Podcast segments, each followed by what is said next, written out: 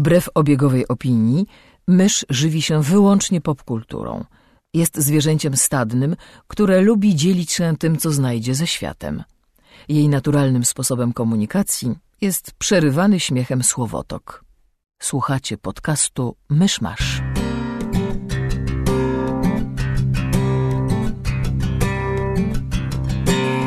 Gospodarzami podcastu Myszmasz są Krzysiek Sera, redaktor portalu Avalon.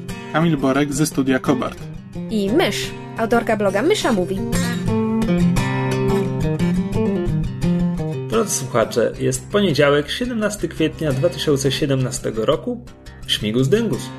Zapraszam do 180 odcinka podcastu Myszmasz. A, witajcie. E, Na początek e, ostrzeżenie parafialne. Nagrywamy w pomieszczeniu z dwoma kotami, więc to się może skończyć dziwnie. Katastrofą.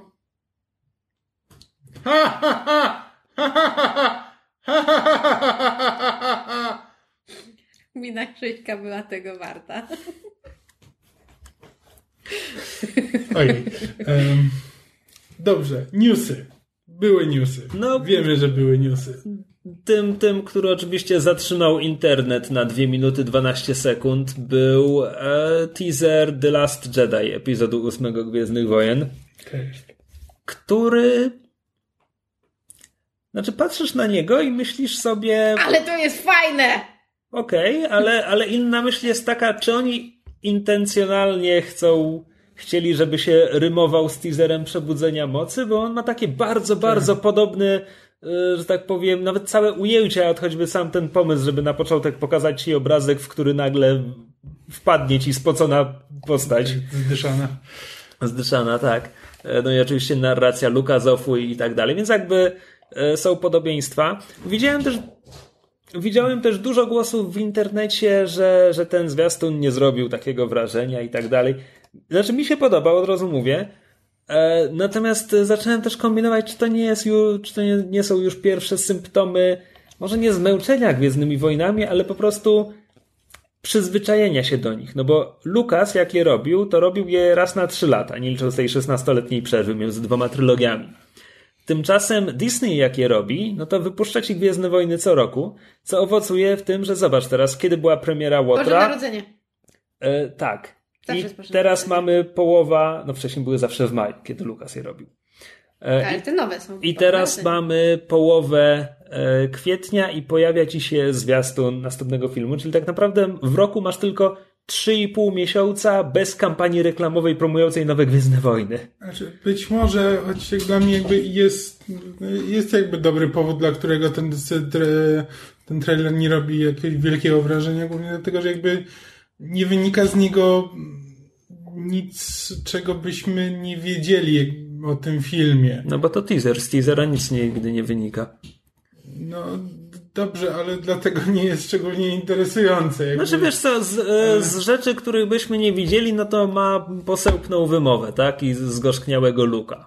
To jest Znaczy, coś, ale co... to, że, to, że Luke będzie zgorzkniały, to jakby było jasne od samego początku, no bo jakby nie, nie odlatuje, nie, po, nie porzucasz ludzkości i odlatujesz na bezludną wyspę. Żeby Je- zapuścić brodę. Tak, je- jeśli wszystko w twoim życiu jest super w porządku. Natomiast e, ja się szczerze mówiąc trochę zastanawiam, czy nie mamy tutaj do czynienia z wielką e, mistyfikacją, bo język angielski tak działa, że to może nie być całe zdanie. To zdanie równie dobrze może być e, It's time for the Jedi to end this war. Tak, tak. To, to było moje pierwsze skojarzenie właśnie, tylko że gdy, jeśli to jest prawda, to co mówisz, to moim zdaniem to jest bardzo tania zagrywka. Wiesz co, to może być jeszcze tańsza zagrywka, to znaczy e, tego ujęcia może nie być w filmie. Że tak powiem. To też by było. No wiesz, wspomnij Łotra 1. E, Co tam było? No tam było mnóstwo ujęć w zwiastunach, Na których nie ma Okej, Jean to- to tak, ale- ten fighter, tak? To był... E, nie, bo, bo, bo teraz mi powiesz, że to jest inny przypadek, a nie jest właśnie ten sam przypadek, bo w zwiastunie e, Łotra 1 masz, masz na przykład narrację Foresta Whitakera, który mówi, co się stanie, jeśli będziesz walczyć z Imperium, what will you become i mamy ujęcie Erso w mundurze imperialnym. E, Nie, dobrze, Łotra 1, ty powiedziałeś Łotra 1, ja myślałem o Przebudzeniu Mocy. Rzeczywiście, w Łotrze 1 jest tego, jest tego sporo. W Przebudzeniu Mocy też było sporo scen, które nie wylądowały w filmie, ale to były zazwyczaj po prostu tak... W Przebudzeniu Mocy? W Wiosnach Przebudzenia Masy były sceny, które no była, były ujęcia pojedyncze, Tak, była maska Nata wręczająca miecz komuś No właśnie tak o tym mówię, że po prostu były ujęcia, które nie pojawiły się w filmie, które nikt nic nie wnosiły, jakby nie, że No tak. jakby rzeczywiście Warsze 1 były takie. Natomiast wracając do, do samego teasera, jakby mi się, mi się podoba. Znaczy, sama koncepcja na epizod ósmy, że on ma się zacząć sekundę po tym, gdzie skończył się epizod siódmy, jakby mocno ci ogranicza to, co możesz właściwie pokazać. No, nigdy nie będzie się spodziewać, że Rey będzie ćwiczyć z Luke'em, skoro już go znalazła. Ale właśnie o tym mówię, że właśnie, że jedyne co się dowiadujemy z tego trailera, no to, że Rey będzie ćwiczyć, dowiadywać się o Jedi, Luke jest zgorzkniały. I jakby, no to są rzeczy, które jakby można było się domyślić i nie, nie, są, nie są szczególnie... Są, Jakby, są teraz... Okej, The Force Awakens miał zdecydowanie łatwiejsze zadanie, no bo nie wiedzieliśmy, w którą stronę ma iść ta, ta No nowa tak, no bo- trylogia, więc tam wszystko było nowe. A teraz, ponieważ jakby skończyła się w bardzo konkretnym miejscu i wiemy, że zacznie się w tym samym miejscu, no to jakby wiemy, co, co powinno być dalej. No jeśli Tak, bo trailer tu- to tutaj- tylko potwierdza, no to co z tego? Bo do, bo do tego teasera nawet nie wrzucili jakiegoś kadru z nową postacią, żeby można się było zastanawiać, uła, kto to i jaką Nie, będzie grał rolę tylko, w tylko filmie. ją ogłosili na Star Wars Celebration. Celebration. Trudne słowo.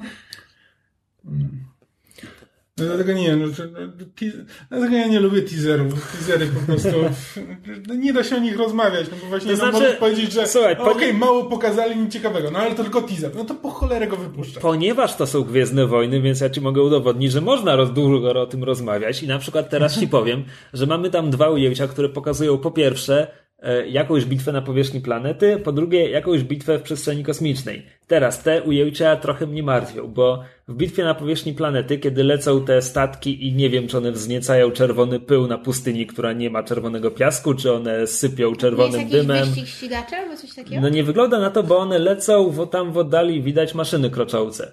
Ad, ad albo jakiś nowy model. Pierwsza uwaga, biorąc pod uwagę, jak bardzo Przebudzenie Mocy było remiksem Nowej Nadziei, ujęcie za tatami w środkowym epizodzie nowej trylogii sprawia, że zaczynam się martwić. No tak.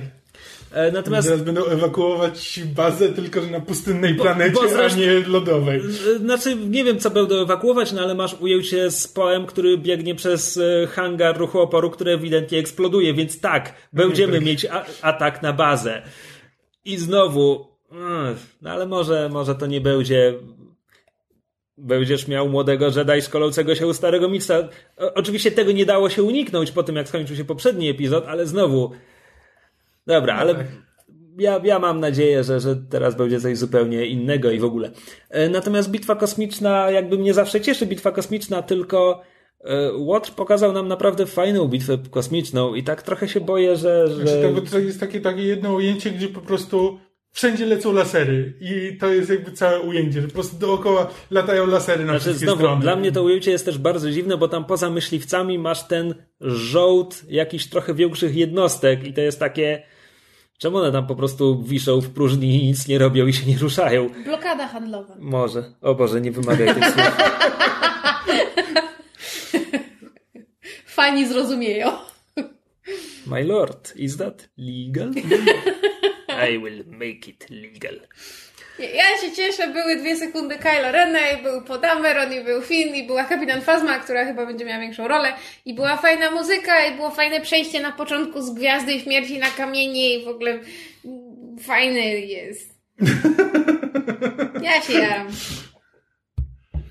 Ale a propos trailery, trailerów, które, które mnie jarają, to wyszedł kolejny trailer do filmu Atomic Blonde, o którym A tak, chyba to- wspominałam w Wspominać. podcaście. To był, to był pierwszy zwiastun tego filmu, który widziałem, bo jakoś przegapiłem to poprzednie i wyglądało to bardzo dobrze. No, właśnie jestem, jestem bardzo, bardzo zaintrygowana i wiążę z tym filmem spore nadzieje. To znaczy, liczę na to, że to będzie taki John Wick, tylko że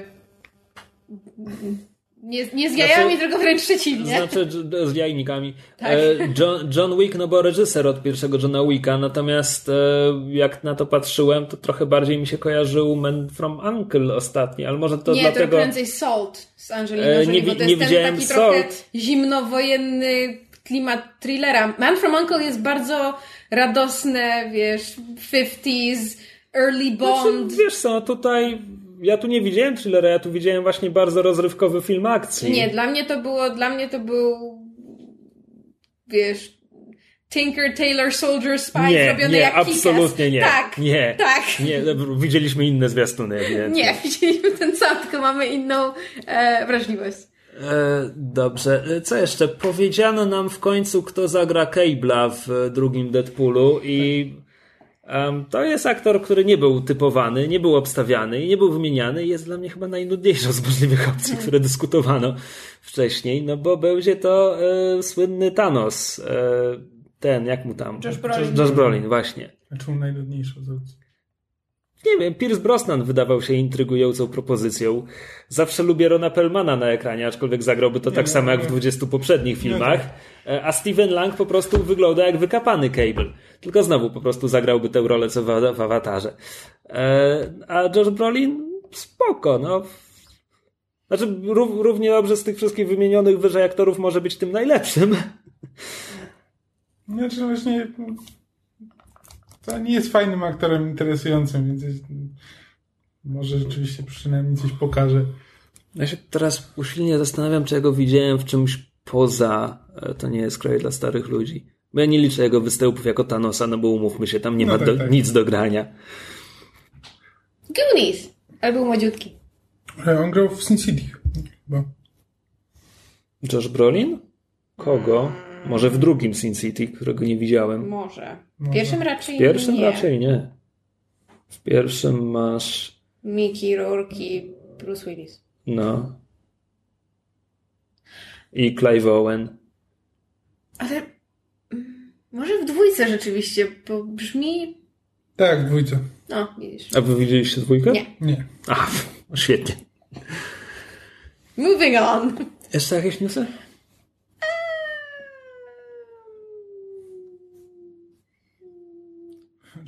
Znaczy, jest...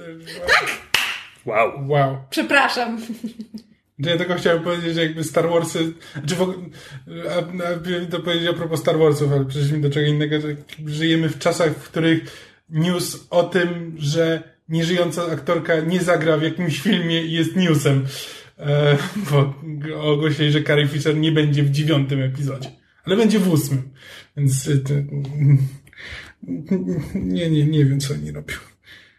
Ja jestem, nie, nie, czemu, nie wiem czemu, ale jakby angażowanie, czy przerabianie nieżyjących aktorów jakby pychanie ich do filmów za pomocą CGI jakieś budzi we mnie bardzo negatywne uczucia. Znaczy, jeszcze Peter Cushing to jak ja cię mogę, no bo on już kawał czasu nie żyje, ale Carrie Fisher to jest jeszcze jakby świeża rana. No nic. Um, a, a propos jeszcze newsów, to ja się strasznie um, ekscytowałam u siebie na fanpage'u bloga, ponieważ e, Joe Manganiello, aktor znany innymi z True Blooda, który prywatnie jest wielkim e, e, fanem i od wielu lat graczem w Dungeons and Dragons, e, wrzucił siebie na Twitterze zdjęcie scenariusza, nad którym pracował razem z panem, którego imienia oczywiście w tym momencie nie pamiętam, e, scenarzystą, i napisali film oparty o pierwszy tom cyklu Dragonlance, czyli Dragons of Autumn Twilight, Smoki Jesiennego Zmierzchu. I ja się tym strasznie jaram, bo ja tak strasznie lubię tę serię książek. Nie czytałam wszystkich, bo ich jest jakieś, nie wiem, 200. Um, ale czytałam, czy, czytałam całą jakby pierwszą, ten, tę pierwszą trylogię, czy tam tetralogię Kroniki i, i, i, i to jest takie strasznie fajne. Znaczy, ja bardzo lubię tę serię, nie wiem, czy wy ją znacie, chyba nie. Nie Pan czytałem wspomina. ani jednego tomu. Ja czytałam, czytałam część książek, widziałam film animowany, który flashbacki e, tego pierwszego animowanego Hobbita mi bardzo silnie przywoływał, bo to jest po prostu kicz na kiczu, ale jeżeli ktoś lubi tę serię, to warto obejrzeć, bo tam jest bardzo fajna obsada głosowa, bo tam jest em, James Master, e, ten, on jest Masters czy Masters? Jeśli myślisz o Spike'u z Buffy, Nie, nie, nie, właśnie nie, to, to jest James Masters chyba. Spike z Buffy to Masters. Tak, czyli James Masters to jest um, znany aktor głosowy. Um, jest Lucy Lawless, jest um, Kiefer Sutherland w roli Raistlina, e, czyli właściwie wszystkich e, ulubionej postaci em, złego czarodzieja. Um, I ja lubię strasznie tę serię, bo to nie, to nie jest wybitna litera- literatura. To jest jakby em, czytadło, co prawda powstałe w czasach, kiedy jakby nowelizacje gier, czy to wideo, czy RPGów nie były jeszcze tak taśmowo wy, wypuszczane, co nie zmienia faktu, że już wtedy, kiedy je wypuszczali, one były związane, to były tajeny do, do, do e, modułów i do, do, do RPGów, które wtedy wypuszczali e, w ramach pod, pod uniwersum e, Dungeons and Dragons, bo Dragonlance jakby należy do, do, do, tej, do tego całego świata. Um, natomiast ja strasznie, strasznie lubię, lubię tę serię z tego względu, że przynajmniej wtedy, kiedy ją czytałam i to było wczesne liceum, więc jeszcze taki um, impressionable age, jak to się nazywa, to było jak właśnie czytanie zapisu z sesji znajomych, bo to było tak, że oni napisali postacie i potem rozgrywali przygodę, którą potem zapisali, albo na odwrót, napisali przygodę, którą potem rozgrywali i potem jakby kolejność tego, co było, co było pierwsze, czy jajko, czy kura, jakby się zmieniła. W każdym razie to się czyta właśnie jak zapis, e, zapis sesji, zapis kolejnych encounter, encounter, encounterów, trudne słowo, i, i cicho, e, i, i przekomarzanek między postaciami i to, to jest fajne, to jest takie ciepłe, ciepłe uczucie, jeżeli ktoś na przykład nie ma co czytać na wakacje, to myślę, że warto spróbować, jeżeli ktoś lubi takie właśnie klasyczną e, fantastykę typu właśnie lochy i smoki to myślę, że warto sięgnąć. Zwłaszcza, że będą, mówię, będą ekranizować i... Znaczy, wiesz, od napisali scenariusz do będą ekranizować jeszcze jest daleka droga. E, ja życzę Joe Manganello oczywiście powodzenia, e, że tak powiem, gorzej niż Dungeons and Dragons nie będzie, bo to już byłaby naprawdę wysoka sztuka znaczy, zrobić film gorszy od Dungeons and Dragons. Na, na... Czy będzie lepsze od... E... Jeśli Dungeon, Dungeon Siege. No, tak, czekałam na to. No to był fatalny film z absurdalnie dobrą obsadą. Mhm. To były trzy fatalne filmy, jeśli dobrze pamiętam. Dungeon Siege? Co? Nie. I think Nie. So. Tak. Co? Myślisz o Blood Rain? Nie. Uwe Boll zrobił ze, ze dwie czy trzy części I'm, Blood I'm, Rain. I'm telling you, Google Dungle, Dungeon Siege. Dungle Siege? Dungle Siege? Zgoogluj, są ze trzy. Ale nie mów mi, że Jason Statham i Jonathan Rhys Davis wystąpili we wszystkich trzech. I Ron Perlman. Może mi się czekaj, nie. Mylisz. Jest, jedne, jest jeden Dungeon Siege. Główny bohater nazywa się Farmer. Jest farmerem. Nazywa się Farmer. Czy coś jeszcze? Lili, Farmuje Lili, farmę. Lili Sobieski. Lili Sobieski gra chyba elfkę, która buja się na lianach. W całym filmie jest jeden dobry element. Eee, to jest, to jest film tak nudny i tak zły, że przewijałem sceny bitewne. Były tak nudne. Natomiast jest tam jeden dobry element, e, efekt specjalny towarzyszący magicznej teleportacji, który rozbiera ciało na, na fragmenty, tak że widać szkielet, a potem na miejscu pojawia się szkielet, który pomału obrasta w mięśnie, skórę, ubrania i tak dalej. Komuś, komuś wyszedł nie, całkiem niezły efekt. To jest jedyna zaleta tego filmu. E, no więc Ball nakręcił rzeczywiście sequel, e, nazywa się In the Name of the King 2 Two Worlds, więc nawet nie ma Dungeon Siege w, nazwie, e, w tytule. No bo pierwszy ma Dungeon Siege in the Name of the King, tak jest pierwszy, tytuł pierwszego, prawda? tak. W imię króla. Tak. Znaczy, no tak. I have not name... seen any of these movies, I know these things. Dlaczego? Na... Bo googlałam w związku ze zmianą. Film się nazywał In the Name of the King, A Dungeon Siege Tale. O. E... Pokaż mi obsadę, czy tam ktokolwiek z pierwszego filmu wrócił. Nie, grały w nim Dolph Lundgren i Natasia Malfe. Ktokolwiek Wow. Wow. E, natomiast nakręcono trzeci film, In the Name of the King 3, The Last Mission, ale nie został wypuszczony. I w nim grał Dominik Parcel. Ale są trzy. Haha! No, w każdym razie, tak to może wyjść straszna hała, patrząc po tym, e, co się stało z Warcraftem.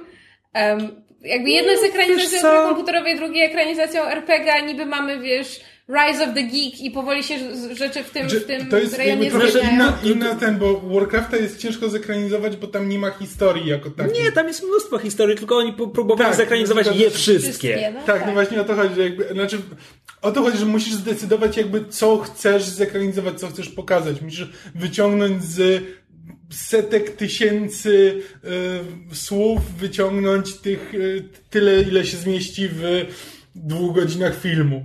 E, a przynajmniej jakby tutaj masz jedną konkretną liniową historię, którą no po prostu trzeba. Znaczy, jak, dla, jak dla mnie tutaj są w ogóle dwa bardzo rozbieżne. E, Znaczy bardziej wątki. mi chodziło o klimat fantazy, taki E, Właśnie, konkretny. poczekaj, bo, bo jednym wątkiem No. jest to, że fantazy jako gatunek filmowy, czy choćby konwencja, dekoracje, praktycznie nie istnieje. No właśnie- Nie, nie, nie wysokobudżetowe. Jakby, bo, bo mamy co? Mamy Władcę Pierścieni, Hobbita, and that's it. no ja nawet nie liczę Hobbita, był tak zły. E, tak, właśnie, bo tam ludzie próbowali, tak, no było to Dungeons and Dragons, które było koszmarne, ktoś próbował zekranizować Tak, tego, takie Średnio budżetowe. nie Eberrona, nie Eriadu. Eragona. Eragona, właśnie. E, który chyba był równie do zapomnienia jak książka. Nie wiem, nie Znaczy ja książki przeczytałam dwie i nawet były no spoko. spokój, to były Gwiezdne filmy- Wojny przepisane na proste fantazy. Czytadło. Czytało się fajnie. Um, znaczy właśnie, to, to jest ten element, który mnie um, wiesz, martwi i trochę niepokoi, no bo Natomiast drugim bardzo osobnym wątkiem jest, wymieniłaś Warcrafta niemalże na jednym oddechu z Dungeon Siege i w tym momencie ja muszę bronić Warcrafta, który swoje problemy Czyli miał, ja nie miał ich do furę. Siege, bo ja nie oglądałam Dungeon Siege. Natomiast jakby z tych wszystkich prób pokazania fantazy w kinie obok Władcy Pierścieni, jakby Warcraft jest Nie, Warcraft- najbliżej, by cokolwiek osiągnąć. Tak, nie, jakby Warcraft ma spore problemy jakby strukturalne, ale pokazuje przynajmniej interesujący świat. Znaczy, moim zdaniem, jeżeli zbiorą dobrą ekipę i mają dobry scenariusz, a być może mówię na wyrost, ale jeżeli Joe Manganiello jest em, fanem D&D, że tak powiem jeszcze z czasów tak zwanego ten Red Box Starter Set po prostu ze starej gwardii, jeżeli on w jakiś sposób jest z tym związany jako producent, scenarzysta i daj Panie Boże, żeby jako jeden z obsady, bo jest kilka ról, w których by się fantastycznie odnalazł, em, to, to jakby mam...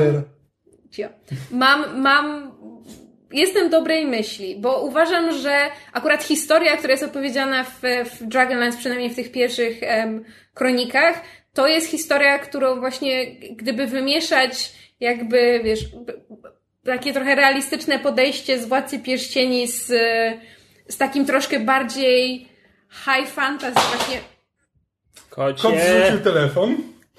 w stylu Warcrafta, to, to jakby ta publiczność, która chodzi na Marvele i na, na filmy DC, they would eat it up. To znaczy, to jest jakby, to jest ta taka bohaterska, epicka papka, którą, i mówię to jakby, to nie jest krytyka w tym momencie, ale to jest coś, co, co moim zdaniem widzowie by, by, by, by łyknęli i no, Myśl, myślę, że te klęski tych wszystkich kolejnych filmów fantazji poza Władcą Pierścieni właśnie Znaczy, ja myślę, Tak, że ale ten, bo ten film dlaczego ten film powstaje? On powstaje na tej, na tej fali, em, co żeśmy się śmiali jakiś czas temu, że zaczynają ekranizować filmy na podstawie zabawek z lat 90., tam własności Hasbro i różnych innych takich. I to jest chyba na tej samej fali. Ja coś czytałam na ten temat, bo to, to jest. Oni mają z tym związane jakieś, gdzieś w kuluarach jakieś duże plany, to znaczy oni chcieliby właśnie odnieść sukces tam, gdzie Warcraft poległ.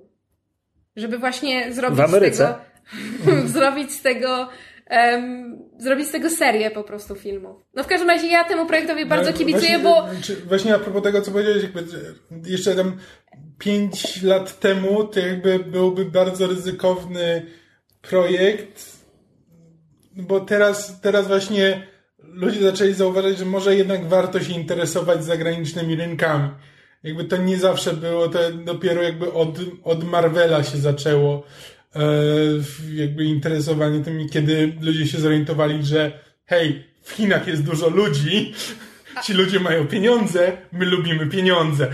E, więc e, teraz je, no jakby jest szansa, że ktoś jakby włoży w to trochę em, po pierwsze pieniędzy i po drugie wysiłku, no bo, bo jest na to rynek.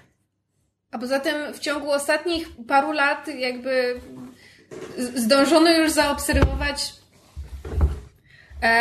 renesans gier pla planszowych i właśnie tak zwanych tabletop RPGs, czyli to, co my nazywamy papierowymi RPGami. I po prostu parę lat temu wyszła piąta edycja, która ma bardzo dobre, e, że tak powiem, opinie i, i, i większość graczy ją chwali.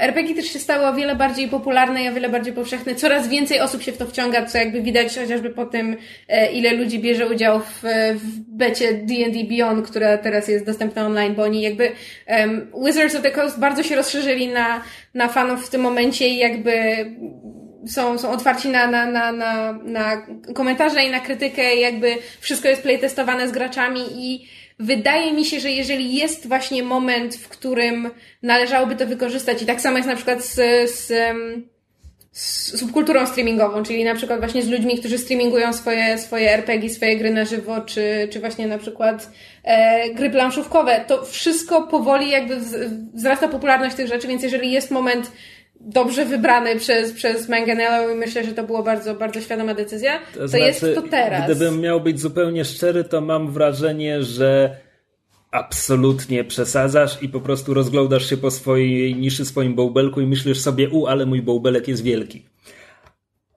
Znaczy, to jest też mój bołbelek. Ja po prostu uważam, że nie ma nas tak dużo. Natomiast znaczy, wracając... nie, ma, nie ma nas może tak dużo, natomiast jest stopniowo coraz więcej. Jakby liczba znaczy, ludzi grających jest... większa niż na przykład 5 lat temu czy 10 lat temu, kiedy rzeczywiście robienie takiego filmu byłoby ogromnym ryzykiem.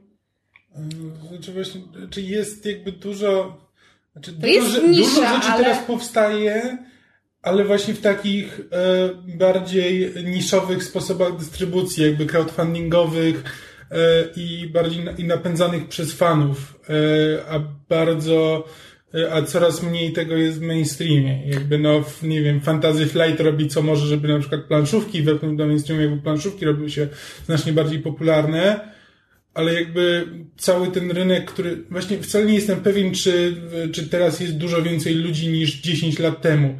Bo jakby kiedyś jakby RPG były, były duże, bo jeśli zasadniczo chciałeś grać w jakimś, w jakimś świecie fantazy, no to musiałeś go sobie wymyślić sami, jakby RPG były pewnym sposobem, a teraz jakby mam wrażenie, że masz do wyboru dużo gier, dużo światów, morpegów, w których jakby ludzie się, ludzie realizują, znaczy ludzie się spełniają i swoje jakby fantastyczne marzenia mam, mam wrażenie, że zaczynamy dyskutować wszyscy o naszych wyobrażeniach, a żadne z nas nie widziało ani jednej liczby w temacie. Natomiast wracając do samego scenariusza, bo mówisz, że Joe Manganello jest fanem i dlatego tak bardzo się jarasz tym, że on się jara E, znaczy, widzisz, mnie to na przykład, mnie to na przykład nie, niepokoi, bo e, ja mam wrażenie, że fanboje zazwyczaj okazują się bardzo kiepskimi twórcami, kiedy próbują robić to coś, czego są fanami.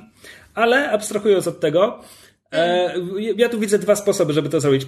Pierwsze w tym scenariuszu to zapomnieć E, zapomnieć, że robią e, jakby adaptację RPG, czy że adaptują serię powieści, tylko po prostu skupić się, zrobić dobrą historię, o dobry, jakby napisać porządne postaci, a dopiero potem dopisywać, że tam w ogóle, dopiero potem przypomnieć sobie, że w tym świecie są smoki. Albo zrobić to zupełnie na odwrót. Zrobić to tak bardzo RPGowo, e, zgodnie z lorem i zasadami. Ja chcę zobaczyć film, w którym Mac kładąc się spać mówi Nauczę się Firebola na następny dzień. Ja chcę zobaczyć film, w którym trzech wojowników siedzi przy ognisku i dyskutuje o tym, który ma jakie tako. Tak, zero. Tak, tak. Two, two hit armor class zero. Tak, już cały film zaczyna się w tawernie. Tak, koniecznie. Znaczy, ja, ja przyjmę obie te wersje, znaczy którykolwiek z tych filmów dostanę, to będę szczęśliwa, ale a propos Kocie! Tym razem mój kocie. Nie rozrabiaj. E, jest taki film, który ja zupełnie przez przypadek odkryłam, niskobudżetowy film e, zrobiony chyba właśnie przez fanów metodą, sami to sfinansowali. I ja wtedy jeszcze nie grałam w RPG, natomiast wzbudził moją ogromną sympatię, bo on się rozgrywa właśnie na takiej zasadzie, że znajomi się spotykają, prawda, przy stole, grają w RPG i obserwujemy jakby obie, obie rzeczywistości, znaczy te ich postaci, gdzie oni jakby są świadomi tego, że, że są postaciami w RPG-u i jakby to, kiedy siedzą przy stole i grają. I to się nazywało um, chyba Jezu, Gamers The Darkness Rising, czy coś takiego. I jest to niskobudżetowe, bardzo niezależne i jeżeli ktoś lubi RPG, to polecam sprawdzić, bo ja się przy tym bardzo dobrze bawiłam. Widziałam to co prawda naprawdę sporo lat temu, muszę do tego wrócić, mam gdzieś, mam gdzieś, mam gdzieś na płycie. E, ale mam bardzo miłe wspomnienia, będę musiała się chyba skonfront- skonfrontować z rzeczywistością. E, natomiast możliwe, że wszyscy mówimy z perspektywy y, bańki, natomiast mam dziwne wrażenie, że ludzie, którzy nas słuchają, też są w tej bańce, w związku z tym. No tak, e... ale to wciąż jest bańka. Myślisz, że ilu ludzi nas słucha? No ale jakby. Hmm...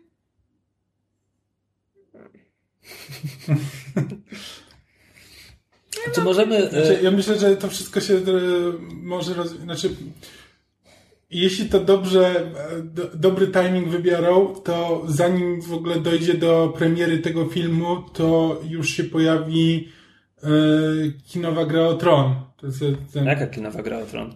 Znaczy, są takie głosy, że, znaczy, nie wiem, no takie plany były, że po, po tam iluś tam sezonach tej gry o Tron, które są zaplanowane, ma jeszcze być film To pełnometrażowy. nigdy nie były plany, to były plotki. To Tak? były plotki ludzi w internecie. Jaki Mhm. interes ma w tym HBO? Jakby HBO robi telewizję. Może. No takie mniej więcej jak Kanal Plus, które, te, które jakby było kanałem telewizyjnym, ale finansowało też filmy, które były nie, w no, kinach. ale kin- jakby Kanal Plus- produkowały, Produkowali filmy. HBO też produkuje content, mogą zacząć produkować do kin. Jakby nie, jedno moim zdaniem nie wyklucza drugiego. Mm, Nie, w momencie, kiedy mają najpopularniejszy serial na świecie, a przynajmniej najczęściej piracony, co jakoś się powinno przekładać, Czy wiesz, no jakby wpływy z produkowania takiego filmu, a potem możliwość jakby ekskluzywnej dystrybucji e, już po, po tym, jak zejdzie z ekranów, to też ma, też ma jakieś e, no, biznesowe zalety. dobra, od, od 20 minut wróżymy z kryształowej kuli. Tak. E, Zamykamy wątek newsowy? E, chyba tak. Uf. E, ja chciałbym e, szybko nawiązać do mm, poprzednich odcinków. E, w dwóch krótkich sprawach. Pierwsza, Dishonored 2. Nie będę długo mówił o grze, bo poprzedni odcinek, posłuchajcie. Somebody tyl-. Tylko chciałem powiedzieć, że e, przesiadłem się już z dema na, na pełnoprawną wersję. Bo przy okazji tej promocji ten, na Steamie gra była za pół ceny, aczkolwiek to już się skończyło. E, Natomiast samo demo wciąż jest dostępne i mogę teraz konkretnie powiedzieć, jakie jest długie, więc obejmuje prolog, e, pozwala zwiedzić Karnakę, czyli główne miasto, pozwala zwiedzić tę pierwszą dzielnicę, do której mamy dostęp jakby na wszystkie sposoby i wykonać pierwszą pełnoprawną misję już w Karnace. I tego wszystkiego no, mi to zajęło około 6 godzin. Czyli to jest naprawdę bardzo duże demo. Bardzo fajne. I przy okazji kupiłem pełną wersję, faktycznie save bez problemu przeszedł, więc po prostu kontynuuję grę e, i jest fajnie.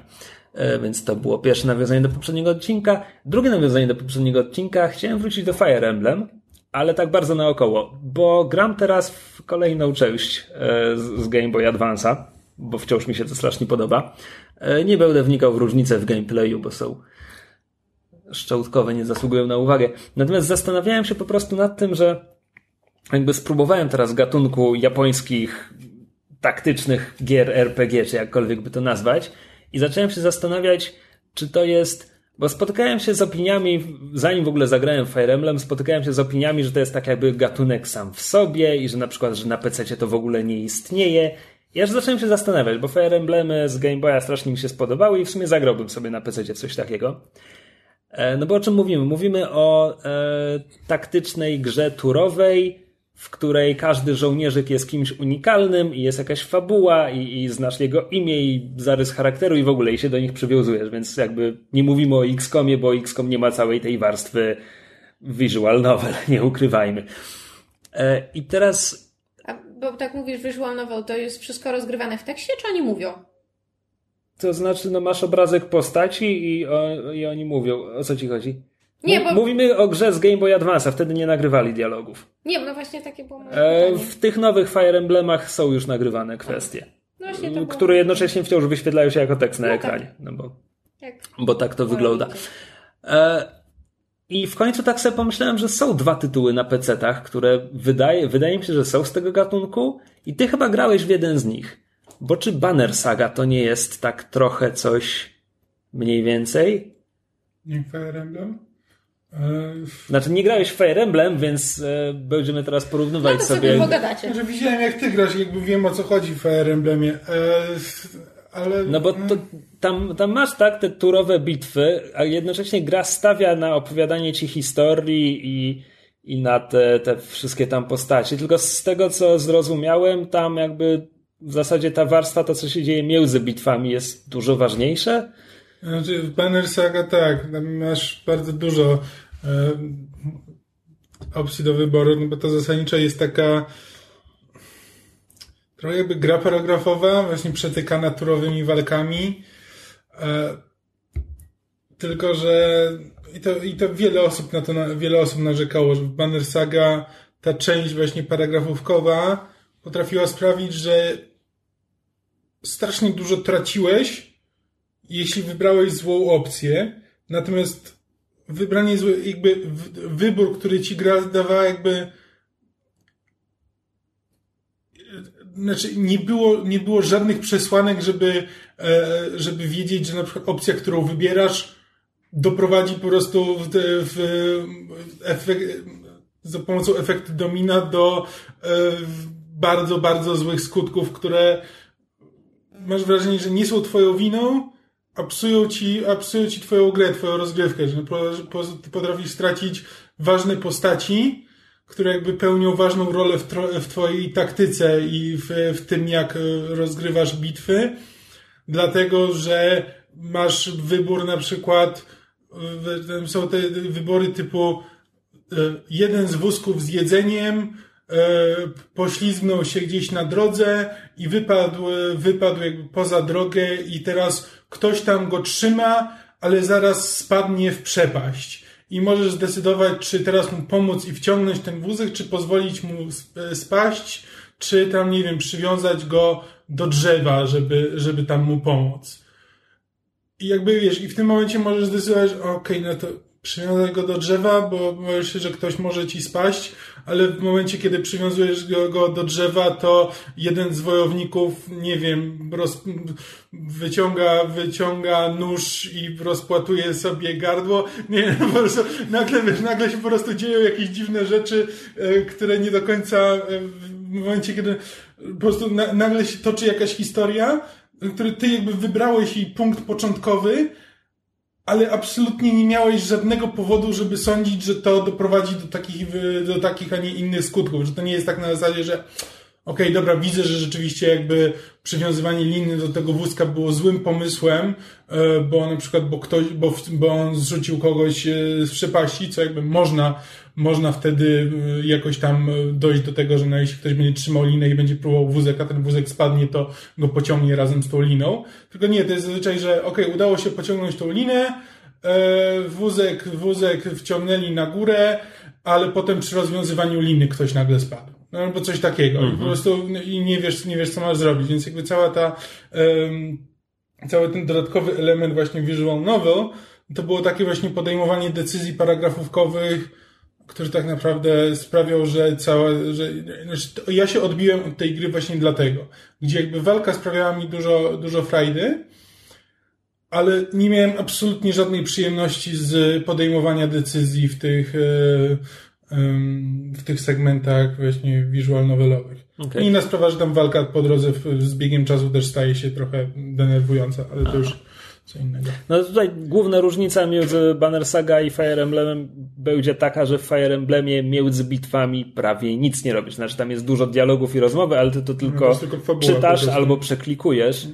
E, tam nie wiem, w niektórych grach mogą być takie decyzje. No w tej pierwszej, w którą grałem, tam w pewnym momencie musisz wybrać e, tam praktycznie kampanię, którego z rodzeństwa będziesz, będziesz robił i potem następnych tak, 10 misji taki, jest innych, ale ja, to jest raz na grę. To jest taki typowo japoński design, że gdyby tę grę robił Hideo Kojima na PlayStation, to po prostu zamiast tych segmentów miał być dwugodzinne cutscenki, w których ludzie gadają i... Tak.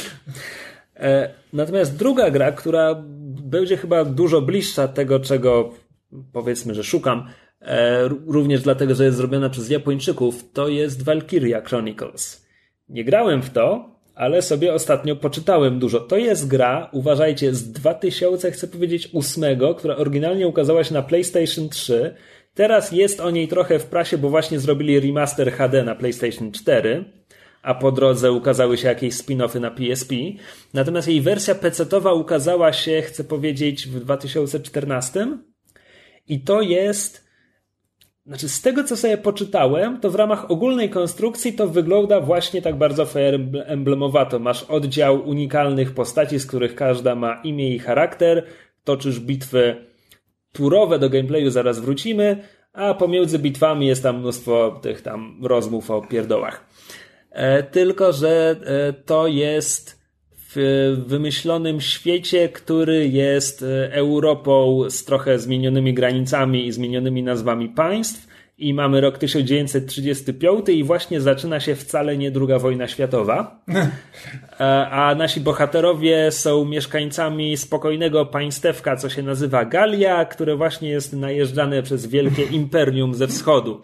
Cała Galia jest podbita przez to tak, imperium? Tak, tak. No i to jest historia o młodych ludziach, którzy chwytają za karabiny, żeby bronić swojej ojczyzny, a, a tymczasem dwie potężne nacje się ścierają. Ponieważ to jest japońska gra, więc tam potem pojawia się jakaś magiczna rasa ludzi, co świecą na niebiesko i coś innego się dzieje. Przeczytałem tylko parę, parę tekstów. W każdym razie na pierwszy rzut oka to wygląda, że to jest właśnie to, czego szukam, bo jest na pecety, są bitwy turowe i są te ludki, co tam gadają między, między bitwami. Tylko, że e, tam jest jakiś strasznie dziwny gameplay, bo tam jest gameplay, gdzie masz turę, gdzie ruszasz swoimi żołnierzami, ale jak e, wydajesz, e, decydujesz, żeby ruszyć tego konkretnego żołnierza, to wtedy nagle kamera ci opada za jego plecy i sterujesz nim jak w grze akcji. Tylko wszyscy inni b- na polu walki stoją nieruchomo, a, ty w tym czasie biegasz. Ale żołnierze stoją nieruchomo, ale żołnierze wroga mogą do ciebie strzelać w tym czasie do momentu, w którym zdecydujesz, że chcesz oddać strzał, bo wtedy tamci przestają strzelać. I właśnie ta gra jest na PC-tach, jest na Steamie i jakby jedyne, co mnie powstrzymuje przed kupieniem jej, jest to, że ten gameplay brzmi strasznie dziwnie. Więc zasadniczo w ogóle wywołałem ten temat po to, żeby teraz zwrócić się do słuchaczy. Jeśli, jeśli graliście albo w Fire Emblem, albo w Banner Saga, albo może w to Valkyria Chronicles, które w tym momencie interesują mnie najbardziej, bo żadne z nas w nie nie grało, chciałbym się dowiedzieć, co o tym myślicie? Czy, czy te gry naprawdę są tak w miarę podobne do siebie, jak mi się wydaje? Jeśli, jeśli nie, to, to może znacie coś innego, co, co byłoby podobne do Fire Emblem, bo najwyraźniej tego szukam, bo to mi się podoba. No po prostu jest, jestem ciekaw, zbieram, zbieram opinię. Oczywiście kompletnie osobną kwestią jest to, czy nawet jak sobie znajdę taką grę na PC-ta, wcale nie jestem pewien, czy ja będę w nią grał, bo w tym momencie zaletą Fire Emblemu jest to, że mam go na komórce i, i pogrywam sobie w autobusie. No to Więc e, nie wiem, po prostu chciałem, że tak powiem, e, przedstawić temat do dyskusji i mam nadzieję, że, że e, ktoś ze słuchaczy się wypowie. Że ktoś w ogóle gra w te dziwne gry i to nie tylko my jesteśmy dziwni. Może zostając przy dziwnych grach i visual novels i, e, to ja z, wczoraj zacząłem i skończyłem grać w grę Stories Untold, e, bo całość, całość gry zajmuje około 4 godzin, e, żeby to skończyć.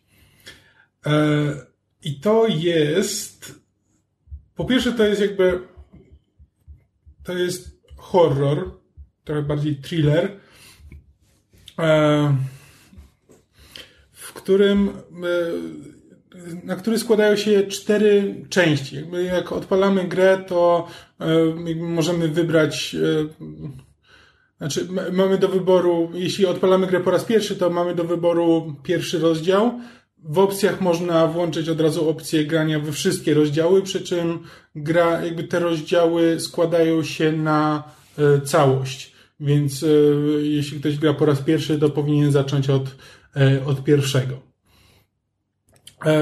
I ca, cały pomysł na grę jest taki, że to jest gra tekstowa.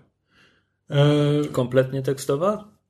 Niekompletnie, bo dostajemy w, znaczy w pierwszym rozdziale jakby tam za każdym razem mamy trochę inny, inny sprzęt i jakby to wpisywanie tekstu polega trochę na czym innym. Ale w pierwszym rozdziale mamy bezpośrednio po prostu siedzimy przed komputerem stylizowanym na e, ZX Spectrum i gramy w, e, gramy w taką starą e, grę tekstową pod tytułem House Abandon, która jest jakby tytułem pierwszej części właśnie te, te, te, Tego Stories Untold? te, tak, tego Stories Untold, jakby w, ram, w ramach tego Stories Untold pierwsza z tych czterech części nazywa się House Abandon i gramy w, gramy w nim w, na, sta, na starym komputerze w przygodówkę tekstową House Abandon. Czekaj, czy to była prawdziwa przygodówka? Byłem wrażenie, że ja znam ten tytuł. Nie wydaje mi się. Ha. Może po prostu Kojarzę hasło z coach. Nieważne. E, dobra. I tylko, że tak, po pierwsze, e, nie gramy, to, nie jest to, że my jako gracz gramy w przygodówkę tekstową, tylko gramy osobą, która siedzi przed komputerem i gra w przygodówkę tekstową. Co jest, brzmi jak zabieg, który nic nie wnosi, a, w, a zmienia bardzo dużo w tej grze, bo jakby my siedząc przed komputerem, grając w przygodówkę tekstową, to jakby wiesz, że ty jako gracz, ta osoba, która siedzi przed komputerem, jakby tobie nic nie grozi.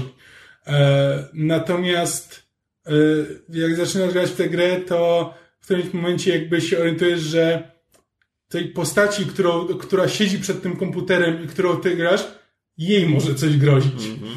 E, I to, to, jakby to zupełnie, zupełnie zmienia Czyli twoje mamy, postrzeganie. Mamy w grze dwie warstwy narracji, które okazują się jakoś ze sobą zmieszane. Trochę tak. tak. Mhm. E, I to jest taki motyw, który się powtarza przez kolejne, przez kolejne rozdziały. E, tak, i czy te kolejne rozdziały jakoś zmieniają gameplay, czy po prostu... Znaczy trochę, bo na przykład jakby w pierwszym gramy w taką przygodówkę, w drugim e, jakby dostajemy, musimy e, głos mówi do nas, które prze, jakby stoimy przed całą aparaturą naukową i badamy jakiś dziwny artefakt e, obcy i głos z głośnika nam mówi, co mamy robić, żeby przebadać, które sprzęty mamy włączyć. Jakby na ekranie widzimy instrukcję, trzeba przeczytać instrukcję i włączyć odpowiednie sprzęty. Powiem szczerze, że jakby sama, jakby nie licząc właśnie pierwszej części, która jest typowo właśnie taką grą przygodową i, i to robi duże wrażenie. Szczególnie, że tam jest taki moment, przychodzi moment, kiedy grasz w tę grę tekstową i nie chcesz wpisywać pewnych haseł, jakby wiesz, co masz wpisać, nie chcesz tego robić, bo czujesz, co się za chwilę stanie, jakby w którą stronę to zmierza i co, co się może stać. Ale no, po pierwsze, jakby to, to jest gra liniowa, więc jakby nie, to nie musisz jakby e, pewne rzeczy robić w określonej, w określonej kolejności. Jakby ta liniowość jest trochę uzasadniona też przez ogólną fabułę. E, ale, no ale jakby poza tym to po prostu, że jakby chcesz, jesteś ciekaw, co się stanie. Jakby trochę boisz się, ale, ale jesteś ciekaw i jakby wpisujesz takim na zasadzie, no dobra, dobra, no to wpiszę teraz to, co, to, co chcesz i o mój Boże, zaraz coś się stanie. E, jakby w kolejnych tych częściach jakby to jest taka, taka wariacja, że właśnie, że zazwyczaj ktoś nam jakby mówi, co mamy robić rzeczy i po prostu komputer służy, do, służy nam za punkt odniesienia, który mówi nam, co mamy robić, a potem w tej jakby warstwie e, właśnie uruchamiamy odpowiednie sprzęty albo tam dekodujemy e, tam wiadomości, to nie są szczególnie angażujące zagadki, tak jakby same w sobie. I trochę, trochę bardziej służą temu, żeby um, trochę, trochę zapełnić czas. Słuchaj, mam takie pytanie. Czy ty e, bardzo starasz się nie powiedzieć zbyt wiele? Tak, bardzo staram się nie powiedzieć okay, zbyt bo, wiele. Okej, bo muszę ci powiedzieć, że ja cię słucham i ja wciąż nie wiem, czym ta gra jest. I... Znaczy, to są takie bardzo Lovecraftowskie jakby historie. E, one są jakby gatunkowo to jest e, science fiction zazwyczaj. To mają elementy horroru połączonego z science fiction, ale e, są bardzo Lovecraftowskie właśnie w takim, w takim znaczeniu, że jakby ktoś coś odkrywa i to e, jakby e, orientuje się, że jest nagle w niebezpieczeństwie, że ponieważ właśnie coś czytasz, to e, nagle, nagle zaczyna ci grozić, grozić niebezpieczeństwo. Okej, okay, dobra, to już mi co... I mówię, że te cztery historie jakoś się łączą ze tak, sobą. to jest jakby, to jest część, część jednej konkretnej historii. One są jakby niezwiązane ze sobą, ale na to jest że jakby one pozornie są niezwiązane, ale jeśli tylko uważasz, to jakby od razu, od razu zauważysz już ten w, w kolejnych rozdziałach jakby elementy, które ci sugerują, że to jest jakoś ze sobą związane. E, szczególnie, że na przykład przed każdym jest taka czołówka, która, e, czołówka ala serial. Po prostu tam widzisz, e, widzisz napisy, że w, kto je, je, tam obsady głosowe, nazwiska obsady głosowej, masz taką czołóweczkę, w której latają różne właśnie sprzęty, przed którymi później siedzisz jako ta postać i pojawia się, i pojawia się napis Stories Untold. Cała ta czołówka jest, znaczy, jeśli to jest przypadek, to, to, to jest to ogromny przypadek, bo e, praktycznie e, bardzo, bardzo mocno przypomina to Stranger Things. Zarówno jakby w muzyce, jak i nawet w samym logo, to jak ono się pojawia i jak, jak jest stylizowane. Przy czym to też moim zdaniem jest, wiele osób jakby mówi, jak czytałem recenzję, to jakby właśnie narzekało na to, że, że ta gra bardzo mocno właśnie tak próbuje się wzorować na Stranger Things, mimo że nie do końca ma wiele z nimi wspólnego, ale tam jest jeden moment w fabule, który, e, który to uzasadnia. Ale w, też strasznie ciężko mówić o tej grze, bo im mniej się o niej wie, no tym lepiej. Że jakby im bardziej y, człowiek jest w stanie być zaskoczonym przez to, co się, e, co się w tej grze wydarzy i w którą stronę to zmierza, no to tym lepiej dla niego, tym większą będzie miał z tego frajdę.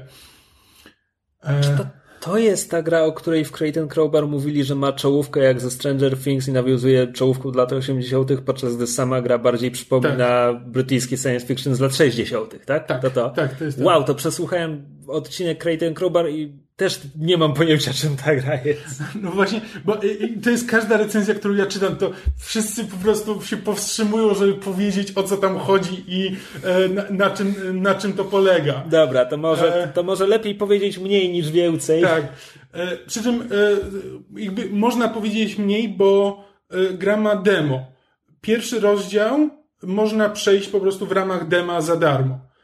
E, I e, jeśli, jeśli kogoś zainteresuje, no to może kupić. Gra kosztuje 10 euro e, oryginalnie. No więc no, za 4 godziny gry no, nie, jest to, nie jest to może najlepsza cena, ale jeśli się zdarzy na przykład jakaś, jakaś wyprzedaż na Steamie czy coś, to, um, to, już, to już inna rozmowa ale jakby absolutnie zachęcam do, do spróbowania tego pierwszego rozdziału, bo on robi bardzo ciekawe rzeczy i też jest jakby najlepszy z całości. Znaczy jakby to wprowadzenie jest, jest najlepszą częścią, ale, ale chcesz się dowiedzieć, do, do czego to zmierza. E, a to dobrze, bo to już zaczęło brzmieć tak, jakbyś mówił, zagrajcie w demo, a wreszcie nie warto. Nie, nie, wreszcie, wreszcie warto. Jakby jakby w żadnym momencie jakby ten, ta pierwsza część, kiedy jakby się orientujesz o co chodzi i co, co się dzieje, e, jest na tyle interesująca, że później nic nie jest w stanie cię zaskoczyć aż tak bardzo, e, ale po prostu jesteś ciekaw, do czego to zmierza i w jaki sposób właśnie to jest połączone ze sobą e, i co się, co się za tym kryje. No i to jest taki to, to bardzo ciekawy eksperyment bardzo sprawnie zrealizowany. Mm, I przy tym dosyć, dosyć klasyczny, dosyć klasyczny horror, e, który też gra. Jest parę takich momentów jumpscare'owych. E, Przepraszam, próbuję sobie wyobrazić jumpscare w przygodówce tekstowej. tak.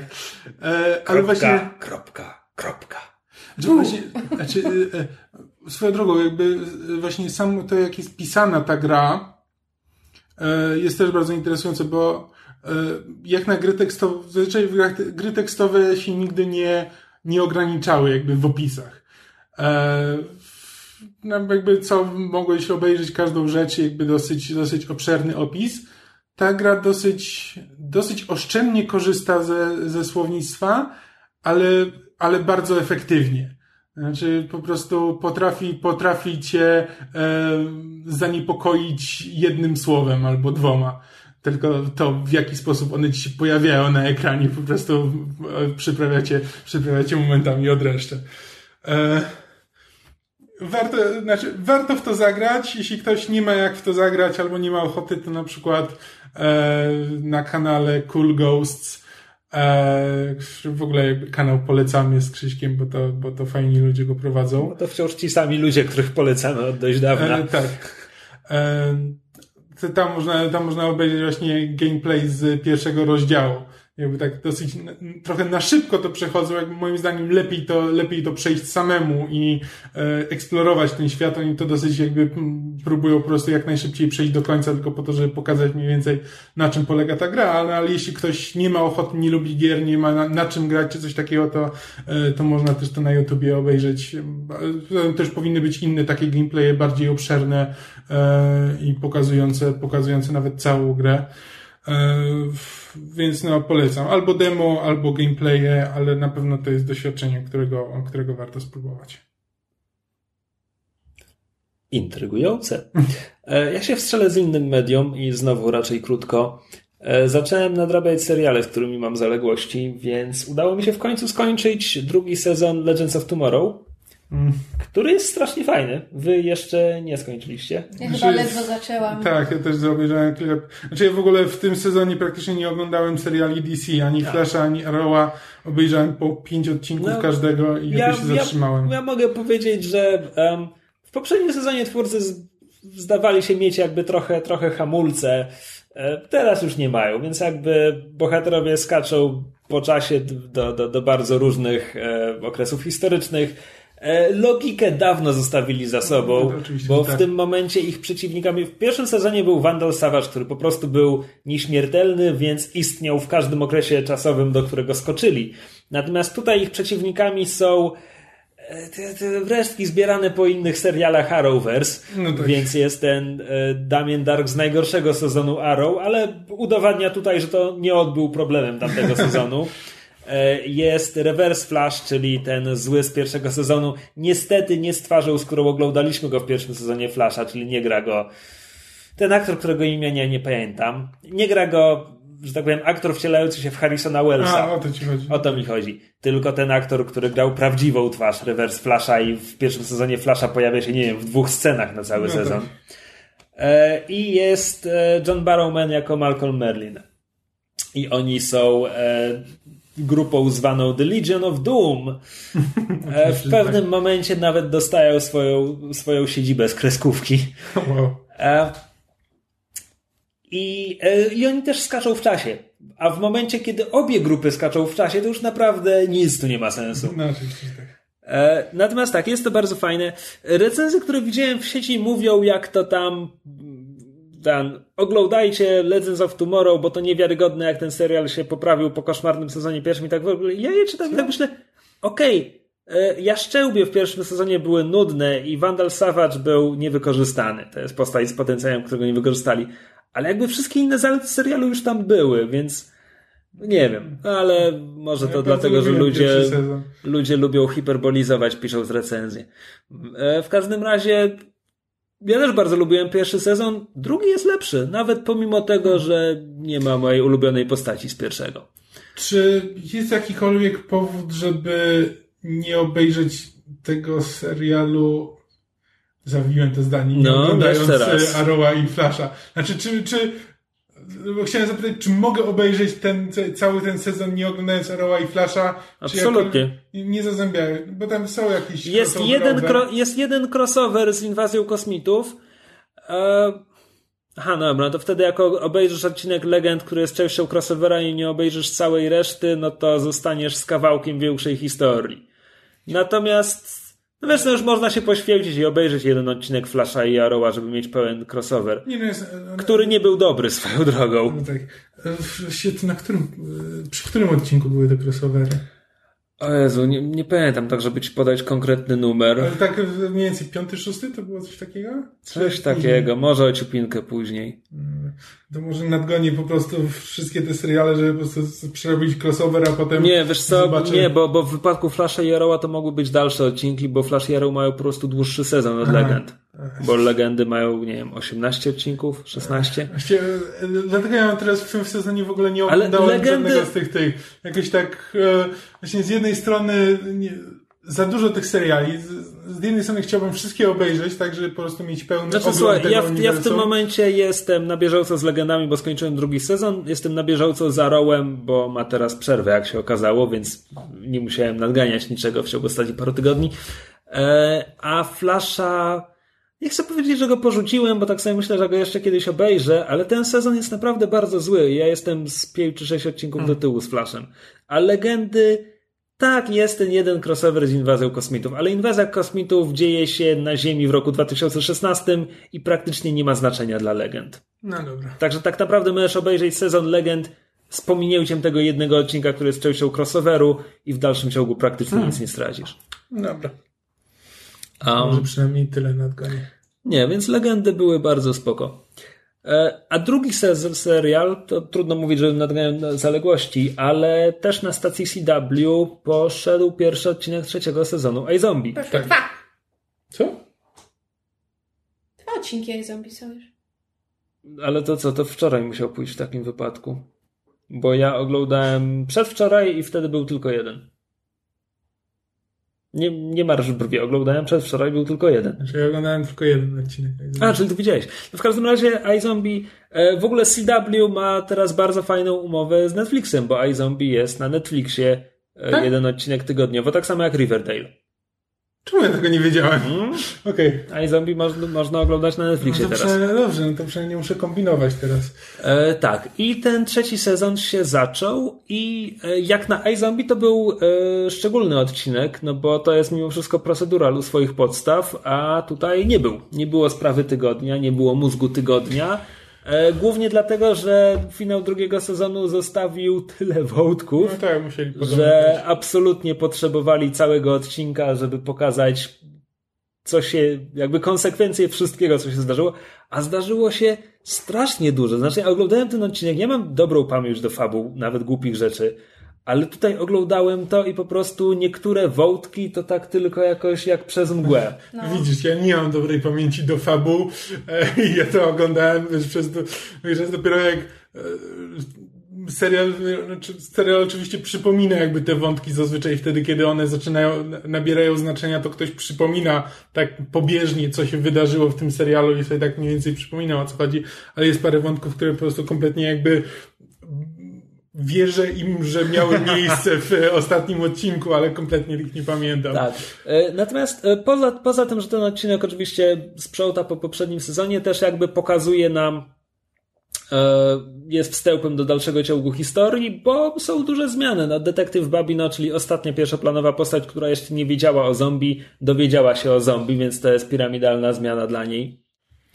Finał poprzedniej serii wprowadził również na scenę nową grupę, prywatną firmę wojskową złożoną w całości z zombie, która tam wyglądała jako nasi nowi wielcy źli, a jakby ten odcinek tam sugeruje, że, że wcale nie, że to jest po prostu kolejna grupa zombie, tylko z trochę innymi, może trochę ostrzejszymi poglądami na to, jak będzie wyglądała sytuacja między mm. ludźmi i zombimi. I to jest bardzo fajne rozwiązanie, bo jeśli to będą po prostu dobrzy goście, tylko z trochę innymi metodami, no to to może bardzo wzbogacić ten serial, jakby nadać, nie chcę mówić głębi, ale przynajmniej jakieś z drugiej odcienie szarości. To jest serial Roba Tomasa, więc jeżeli tam nie ma jakiegoś wielkiego twistu, to ja będę bardzo zawiedziona. Zwłaszcza, że wiemy, że Jason Doring będzie grał chyba brata albo szwagra tej, tej właścicielki, którą już zdążyliśmy poznać, właśnie tej korporacji Fillmore Graves, co jak z Kamilem dzisiaj uznaliśmy jest jednym z najlepszych po prostu żartów językowych i nazw w, w serialach, co i tak jest dużą sztuką, bo Rob Thomas jakby ma,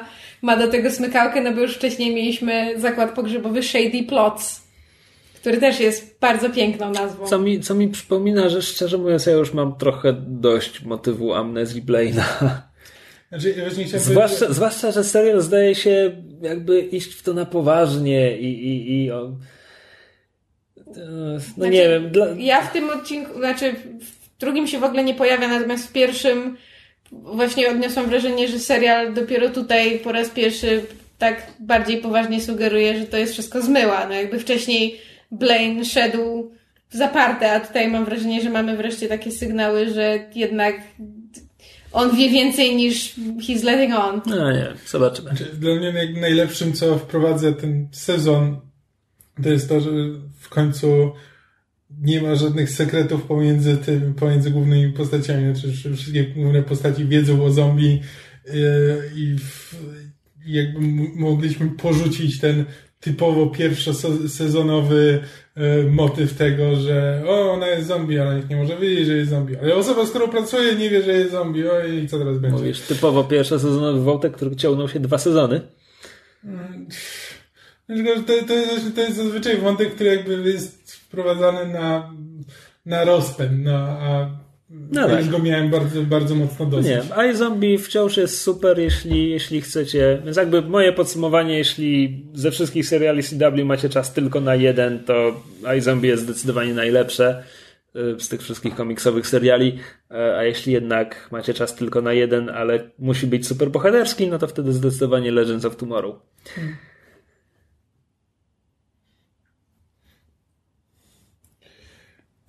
To jeszcze skoro jesteśmy przy, mm, przy serialach, ja teraz mm, powoli nadrabiam. Zacząłem oglądać y, serial komediowy Brooklyn Nine-Nine e, o posterunku policji na Brooklynie. 99 posterunku. Wydaje mi się, że mysz mówiła w podcaście, może nawet tak, parę mysz, razy. Mysz o tym, mysz mogła o tym wspominać. Tak, bo to jest, to jest specyficzny serial, dlatego że ja do niego podchodziłam jak pies do jeża i o tym też chyba już w podcaście mówiłam, ponieważ on w pewnym momencie wygrał dwa Złote Globy. E, I wygrał je podczas nawet nie nie pod koniec swojego pierwszego sezonu, tylko chyba w trakcie pierwszego sezonu, kiedy dopiero niedawno zaczął lecieć. I jakby ja obejrzałam pilota serialu i, i i, i stwierdziłam, że to nie jest dla mnie. I jakby nie rozumiałam, dlaczego, dlaczego został nagrodzony. Jakby też podchodziłam do niego jak, jak pies do jeża, żeby nie przepadam za Andym Sambergiem. Jakby nigdy, nigdy go nie lubiłam. To jest um, aktor, to jest scenarzysta, kto to jest? To jest aktor z Saturday Night Live, między innymi. Um, gra głównego bohatera. Oczywiście jednego syna, bo to jest um, ensemble um, show.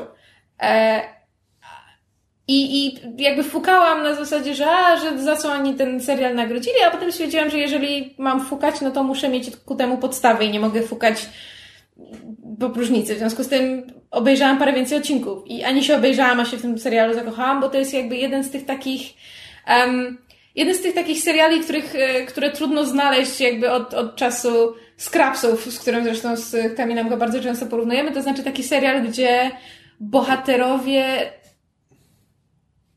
jakby nawet kiedy są dla siebie uszczypliwi, to, to, to są dla siebie mili, jakby się lubią i masz wrażenie, że się autentycznie przyjaźnią. I to jest jakby serial, który um, w, wśród bardzo wielu um, sitcomów masz wrażenie, że postacie, które w nim są, są autentycznie dobrymi ludźmi. I to nie jest tak, że lubisz ich mimo tego, jacy są, tylko za to, jacy są. I jakby też bardzo fajne jest to, jak serial z, rozgrywa różnego rodzaju stereotypy i je wywraca na głowie. Tutaj Kamil może powiedzieć więcej, bo ma na świeżo. Znaczy tak, znaczy tam, tam jest... Główną zaletą tego, e, tego serialu jest e, obsada postaci, które są właśnie bardzo, bardzo fajnie zarysowane. E, nie są, nie są zbyt komiksowe, jakby nie, nie, nie, nie popadają w taką przesadę, gdzie stają się po prostu parodiami samymi A siebie. tutaj mam pytanie, ile to ma sezonów w tym momencie? Cztery. Czwarty teraz. Cztery. I ty już widziałeś wszystko? Jeszcze nie? Nie, jestem Myszu, ty widziałeś wszystko? Um, mam parę zaległych z tego sezonu. Bo właśnie chcę zadać tutaj pytanie, czy w czwartym sezonie te postaci wciąż są takie w miarę prawdziwe, nie są parodiami samych siebie, bo to dotyka wszystkie sitcomy po paru sezonach. Wiesz co, ja mam wrażenie, że ponieważ twórcy... Um, znaczy ja nie oglądałam Parks and Rec, ale mam wrażenie, że to jest... E, bo Parks and Rec podobno na początku jest średni i to jest jakby serial, który dopiero w pewnym momencie zrozumiał, czym powinien być i potem się mhm. już tego konsekwentnie trzymał i jakby dalsze sezony są lepsze. I mam wrażenie, że Brooklyn Nine-Nine jakby dostrzeżono w nim potencjał i dlatego dostał te Złote Globy, natomiast on dopiero potem jakby rzeczywiście w pełni rozwinął skrzydła i teraz się trzyma e, sprawdzonych, sprawdzonych elementów. I to nie jest tak, że to jest jakby serial, który jest konsekwentnie fantastyczny, no bo on ma jakby tam spadki troszeczkę jakości, są lepsze, odcinki są gorsze, ale jakby ogląda się dla tych e, dla tych bohaterów i dla, dla właśnie dla tego, jak oni się lubią, jak się wzajem wspierają i, i znaczy na przykład mi się to bardzo podoba, że to jest właśnie serial, nie do końca proceduralny, nie do, nie do końca e, komediowy, gdzie mamy właśnie te perypetie policjantów na, na posterunku policji, gdzie jakby mamy bardzo fajnie wymieszane elementy ich, ich pracy i tych różnych śledztw, które oni prowadzą i dochodzeń i elementy ich życia prywatnego i w tym jest sporo e, takiego absurdalnego humoru, zarówno sytuacyjnego, jak i jakby w dialogach.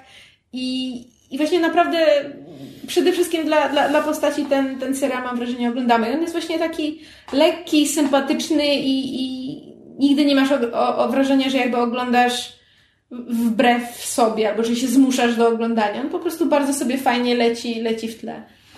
Bo na przykład, znaczy, jakby tak standardowo, tak jak w każdym sitcomie, większość postaci jest zbudowana na tym, że ma jedną taką cechę charakteru, która jej określa jakby bardzo konkretnie. Znaczy zawsze jakby główny, główny bohater jest pewny siebie, bardzo pewny siebie, ale jest dużym się, dzieckiem. Tak, no? jest, jest dużym dzieckiem.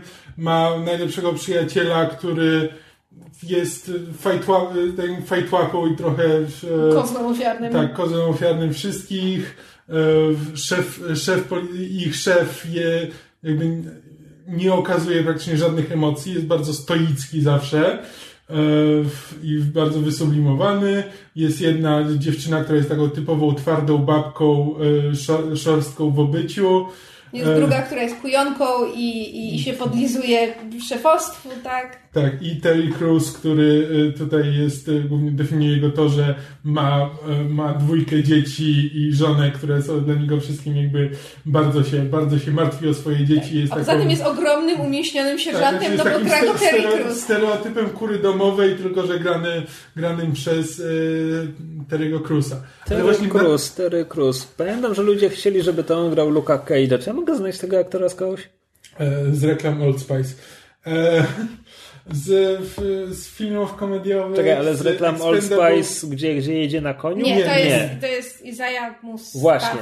A to, to, był inny aktor, którego typowano na Luka Cage'a, albo on sam siebie chciał typować na Luka Cage'a. I bardzo, see it, I see it. Bardzo charakterystyczny aktor komediowy. E...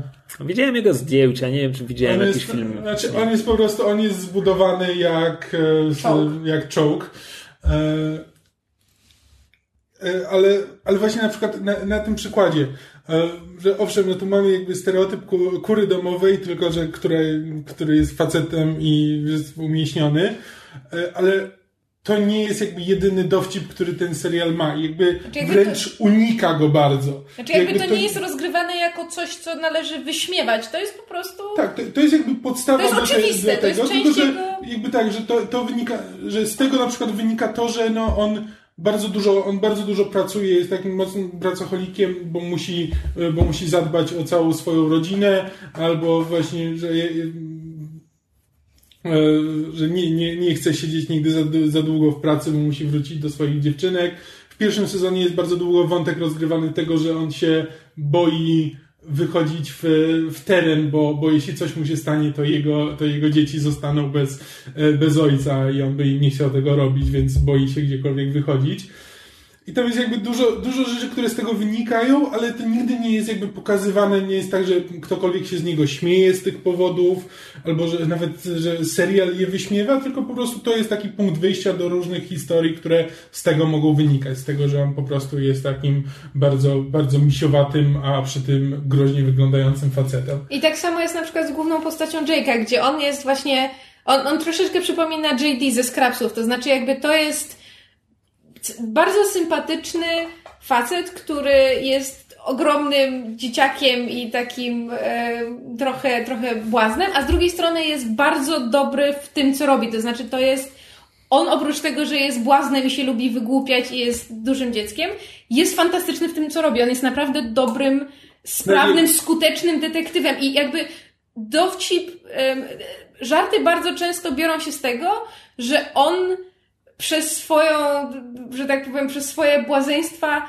czasami coś skiepści, ale to bardzo, bardzo rzadko jest tak, że no jakby, o no tak, oczywiście Jake zbłaźnił i znowu nie rozwiązaliśmy sprawy. On jakby na którymś etapie to mu przeszkadza, ale ostatecznie częścią jego charakteru jest to, że on jest dobrym detektywem, w związku z tak, tym zazwyczaj se, łapie serial, serial tak pokazuje, że to nie jest tak, że po prostu, że on jest, on jest, on jest pierdołą, a wszyscy nam mówią, że on jest też świetnym policjantem, tylko rzeczywiście widać, że on jest świetnym policjantem, tylko po prostu, który lubi, nie, nie potrafi niczego brać na poważnie. Tak. Um, znaczy, w większości no, rzeczy. Tak, no. tak, tak. E, tak, to są właśnie te, te, i to, to, w jaki sposób serial traktuje swoje postaci, to, że właśnie bardzo się stara, żeby nie stały się po prostu parodiami i y, po prostu jedne, żeby zawsze wprowadzały jeden typ dowcipu możliwy, tak jak na, na przykład no, How I Met Your Mother bardzo mocno musiało się męczyć z Barneyem, żeby właśnie e, i w, szczególnie jakby w późniejszych, w późniejszych sezonach bardzo trudno im to przychodziło, żeby Barney jakby stawał się po prostu parodią, jakby zawsze było, zawsze był jeden i ten sam dowcip, to, że on ma tam jakiś y, bardzo, y, bardzo skomplikowany plan tego, żeby poderwać jakąś dziewczynę i po prostu raz w każdym odcinku będziemy mieli inny plan. Jakby to się po prostu, kiedy tak traktujemy i, ma, i trzeba zapełnić 8 lat, czy tam ile tych sezonów trwało, czy Madre ostatecznie miało, 48, tak mniej więcej, takie miałem wrażenie. E, no to to się po prostu robi męczące. No jakby tutaj e, no zobaczymy, jak to będzie wyglądało za jeszcze kilka lat, ale jak na razie na tym etapie, do którego doszedłem jeszcze na, e, to cały, cały czas jest świeże. Jakby bardzo unikają wpadania, wpadania w stare, ograne schematy. A przy tym jest po prostu ciepły, zabawny i przyjemnie się go ogląda. To brzmi dobrze. Może spróbuję. Nie, naprawdę polecam. Zmieniając medium znowu, e, przeczytałem w końcu trzecią część trylogii e, Roberta Harrisa o Cyceronie. Znaczy, mówię trzecią. To jest trzecia część, którą przeczytałem, chronologicznie pierwsza. E, ale ponieważ to są powieści historyczne, a ja ten okres e, historii Rzymu w miarę znam, więc jakby ogół wydarzeń i tak nie był, nie mógł mnie zaskoczyć. E, plus każda z tych trzech książek jakby skupia się na konkretnym okresie z życia Cycerona. Co prawda, przejścia między nimi jakby chronologicznie są takie bardzo, jedna książka się kończy, druga praktycznie zaczyna się w tym samym momencie, e, ale każda opowiada jakąś trochę inną historię. No i pierwsza opowiada tego historię um, tego, jak się piął na szczyty. To znaczy, poznajemy go w momencie, gdy jest już senatorem, więc jakby coś już osiągnął, ale zostawiamy go w momencie, gdy wygrywa wybory na, na konsula. A jakby a w Republice Rzymskiej nie dało się być wyżej niż, niż konsul. E, I to jest. Szczerze mówiąc, z tych trzech powiedziałbym, że ta jest najsłabsza. Nie dlatego, że jest jakoś wyraźnie, nie wiem, gorzej napisana czy coś takiego, tylko po prostu ponieważ bardzo się trzyma historii i autor dodaje tu jakby trochę od siebie, ale jakby uzupełnia luki rzeczami, które prawdopodobnie mogły się wydarzyć. Zostajemy z konstrukcją, gdzie na przykład blurb z tyłu okładki nam mówi, że, że Cicero jest ambitnym e, prawnikiem i przyjmuje sprawę, która może go zniszczyć albo wynieść na szczyty. I okej, okay, tak, tylko ta sprawa to tak naprawdę jest pierwsza, może jedna trzecia książki.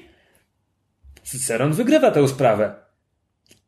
I to jest ko koniec tego wątku, kompletnie. Jakby potem zaczyna się coś zupełnie innego. I potem ostatnia jedna trzecia też jest jakby o czymś zupełnie innym. I jasne, to jest wszystko jego życie, to są wszystko rzeczy, które mu się przydarzyły, no ale narracja wygląda tak, że tam w pewnym momencie bo to jest taki zabieg literacki, że tam mamy pierwszoosobową narrację, którą prowadzi e, Tiro, który był e, niewolnikiem Cycerona. To też jest postać historyczna, to on miał swój własny zapis scenograficzny, który umożliwiał mu zapisywanie bardzo szybko, bardzo długich przemów Cycerona e, i Tiro przeszedł do e, historii jako, wciąż korzystamy z jego wynalazku, e, Tiro wynalazł ampersand. Oh. Tak. That's cool. Zresztą Harris pisze w posłowiu, że nie tylko Tiro był postacią historyczną, ale też inni kronikarze piszą, że Tiro spisał biografię Cycerona tylko to dzieło zaginęło gdzieś tam w okresie upadku Republiki Rzymskiej, więc jakby Harris bawi się w odtworzenie, jak to mogło wyglądać. Oczywiście kompletnie nie mogło wyglądać tak, no bo Harris pisze nowożytną powieść hmm. ze wszystkimi tego zasadami. E... Natomiast, aha, no właśnie, no i no więc mamy ten zabieg i, i w pewnym momencie Tiro pisze e, tam Parafrazując, no, no cóż, będę się rozwodził, następne dwa lata były bardzo szczęśliwe i udane, ale, ale to jest nudna narracja dla czytelników, więc przejdźmy do momentu, kiedy sprawy zaczęły się znowu psuć. I to jest takie. No tak, no bo to jest. Skip! No trochę tak. I to, to, się, to się po prostu trochę dziwnie czyta. Natomiast e, nawet jeśli to jest najsłabsza część z tej trylogii, to, to i tak absolutnie warto to przeczytać. Cała trylogia jest świetna. E, po to, żeby Znaczy na wielu poziomach. No ja po prostu lubię historię starożytnego Rzymu, więc to było to, co mnie tu wciągnęło. Ale też lubię Harrisa, bo najpierw przeczytałem jego Ghostwritera, którego zekranizował Polański. Potem przeczytałem tam, nie wiem, ja chyba w tym momencie siedem jego książek czytałem. Ja po prostu bardzo lubię tego autora. Tyle mogę powiedzieć. Um, więc on po prostu pisze dobre thrillery, a czy one są osadzone, czy ich akcja jest osadzona we współczesności, czy w starożytnym Rzymie, czy w XIX-wiecznej Francji, po prostu zawsze są dobre. E, robi niewiarygodny research, znaczy te jego historyczne powieści są bardzo dobrze, jakby bardzo prawdziwe. E, więc można się czegoś z nich nauczyć, dowiedzieć. E, na trzecim poziomie to już konkretnie ta trylogia o Cyceronie. No, są paralele z naszymi czasami. Populiści, populiści wszędzie i to jest świetnie pokazane, jakby motywy rozgrywania pragnień ludu i, tego relacji ludu i władców. To się świetnie czyta. I w ogóle to jest, to jest fantastyczna historia, bo Cyceron był, on był tam now, nowym człowiekiem. On nie pochodził z rodziny, która miała tam długie tradycje służby publicznej. On nie był bogaty. On e, chyba bał się widoku krwi, więc jakby Rzymianie, którzy tak cenili służbę wojskową, jakby Cyceron odbył absolutnie minimum, żeby móc potem mieć karierę polityczną i, i tyle. I jakby startując z niczego, no on został konsulem, on spiął się na szczyty. Znaczy oczywiście, żeby dostać się do Senatu trzeba było mieć milion sestercji, więc on po prostu ożenił się z kobietą, która miała milion sestercji, więc to nie jest tak, że absolutnie niczego nie miał. E, natomiast ta cała trylogia to jest historia polityka, który był fenomenalnie uzdolniony, świetnego prawnika, fantastycznego mówca, to jest najlepszy mówca w Rzymie, e, który jakby potrafił sprawić, żeby każdy tłum jadł mu z. Ale to jest historia człowieka, który był świetny w tej. W Republice Rzymskiej była taka droga kariery dla ambitnych ludzi która bardzo konkretnie ci mówiła, że musisz mieć przynajmniej tyle lat, żeby kandydować na to najniższe stanowisko. Żeby kandydować na to wyższe stanowisko, musisz mieć parę lat więcej i musiałeś sprawować to poprzednie stanowisko. I te szczebelki drabiny, tam nie wiem, cztery czy pięć szczebli, które dzieliły cię od, od fotela konsula. E, Rzymem zawsze rządziło dwóch konsulów naraz, żeby żaden nie miał pełni władzy. Um, i tam trzeba, mieć, trzeba było mieć chyba 40 lat, żeby zostać konsulem minimum, czy 42. E, I to była jakby taka ścieżka kariery dla tych wszystkich ambitnych ludzi. Wszyscy zna, znali zasady tej gry, jak jasne, rozpychali się, testowali te zasady, ale to była gra. I Cyceron był w, te, w tej grze świetny. Tylko przyszło mu żyć w czasach ludzi e, z równie większymi ambicjami, ale dużo mniejszymi skrupułami.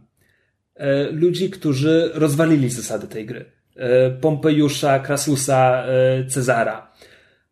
I to jest, to jest historia człowieka, który mógł mieć to wszystko, tylko że dla niego te zasady demokratyczne coś znaczyły. I nie tylko stracił wszystko, ale też obserwował, jak to wszystko, co on tak cenił, upada i jest rozwalane w drobny mak. Więc nie jest to optymistyczna lektura. Wniosek z tego jest taki, taki, że nie należy mieć skrupułów. Tak, tak. Ale jest to świetna lektura i absolutnie polecam. E, całość ukazała się po polsku, mm, tylko nie pamiętam tytułów, bo oryginalne tytuły to są Imperium, Lustrum, e, Dictator, a polskie to są coś innego, coś innego i Dyktator. No. To jeśli o mnie chodzi, to już wszystko w tym tygodniu. Jeśli o mnie chodzi też. A ja przeczytałam dwie książki, ale opowiem tylko o jednej. Znaczy mogę opowiedzieć o drugiej, ale nie mam dużo do powiedzenia o. No to możesz zacząć od drugiej w minutkę się uwinąć. Dobrze. Um, więc... Przepraszam, moje, moje krzesło wydaje dźwięki. Um, e, czytając... Y, literaturę um, fantasy z zacięciem feministycznym bardzo często słyszałam o niejakiej pisarce Angeli Carter, która jakby w, w tej tematyce jest bardzo znana. Ja próbowałam kiedyś robić podejście do jej um, opowiadań i się od nich odbiłam jak od ściany. W związku z tym, jak byliśmy ostatnio w, w, w Londynie i przyuważyłam na promocji właśnie zbiorek i opowiadań The Bloody Chamber, Krwawa Komnata, tam za, za dosłownie chyba funta, no to sam dorzuciłam, stwierdziłam, że zrobię jeszcze jedno podejście. I zrobiłam jeszcze jedno podejście. nie odbiłam się tym razem od ściany. Jakby bardzo mi pomogło przeczytanie wprowadzenia do, do, do książki, która jest napisane przez, przez um, literaturoznawcę, który właśnie jakby zna się na jej, na jej literaturze i był mi w stanie, znaczy na jej, na jej tekstach i był mi w stanie jakby wyłożyć, dlaczego Angela Carter wielką pisarką była. I rzeczywiście jestem w stanie dojrzeć te elementy, natomiast do mnie one nie przemawiają. I tak jak um, bardzo się um, pozytywnie rozwodziłam w samych superlatywach na temat Robin McKinley, która moim zdaniem ma bardzo wiele elementów wspólnych z Angelą Carter, tak jednak styl, um, styl i ton i tematyka e, u, u McKinley mi jakoś odpowiada bardziej, co jest jakby o tyle w pewnym sensie kuriozalne, że one obie e, pisały retellingi. Tylko, że w, w Carter w trochę krótszej formie, właśnie w formie króciutkich opowiadań, a McKinley w formie książek. Więc jakby e, przekonałam się, że owszem, Angela Carter wielką, wielką pisarką była slash jest, natomiast nie jest, nie, nie, nie należy do panteonu moich ulubieńców. E, natomiast na przez zupełny przypadek, to znaczy zorientowałam się w, gdzieś tam szwendając się po Amazonie, że mają jakąś taką promocję, że jak się zarejestrujesz u nich na to Audible, czyli na ich taki tam platformę z, z audiobookami, to dostajesz jeden darmowy kredyt i za to możesz sobie kupić jedną dowolną książkę, mhm. um, jak się zarejestrujesz. No więc ja się zarejestrowałam, tam sobie, tam sobie kupiłam jakąś książkę zresztą z serii Dragonlance, bo ją czyta aktor, którego lubię i głównie chciałam posłuchać jego głosu. I potem o tym zapomniałam. Znaczy, książka była zgrana u mnie na telefon, natomiast e, na, na, na aplikację Audible, natomiast tam w międzyczasie robiłam inne rzeczy. I potem, jak się któregoś razu zalogowałam z powrotem na to swoje konto Audible, żeby coś tam sprawdzić, zobaczyłam, że mam dwa dodatkowe kredyty, więc najwyraźniej to jest tak, że, że, że że jakby każdy miesiąc, który spędzasz będąc klientem tego portalu, to dostajesz jeden kredyt, albo mieli jakąś, nie wiem, inną promocję, nie zauważyłam. W każdym razie miałam dwa kredyty do wykorzystania. I akurat mi podrzuciło na polecanych, nie wiem, widocznie coś na Amazonie sprawdzałam, co, co, co, co sprawiło, że miałam to w sugerowanych. Zobaczyłam książkę Anny Kendrick, Scrappy Little Nobody, um, która jest jakby zbiorem autobiograficznych, takich um, krótszych lub dłuższych esej. E, na, na tematy różne. Filmu jej jakby kariery, bo ona zaczynała bardzo wcześnie w, w teatrze, na Broadwayu, w musicalach, jakby tego, jak, jak się zmieniło, czy też nie zmieniło jej życie po tym, jak zagrała w Up in the Air, które było nominowane do Oscara i ona również była za ten film nominowana do Oscara, jakby jak, jak pracowała przy Into the Woods, czyli ekranizacji bardzo E, znanego musicalu Sondheima, zresztą z Sondheimem, film dla Disneya, więc też duża produkcja. I, i, i też jakby o jej bardziej niszowej karierze właśnie w, w, w filmach niezależnych, w których gra sporo. I ja jakby Anne Kendrick ba bardzo lubię, mam wrażenie, że to jest sympatyczna, a poza tym bardzo utalentowana młoda aktorka.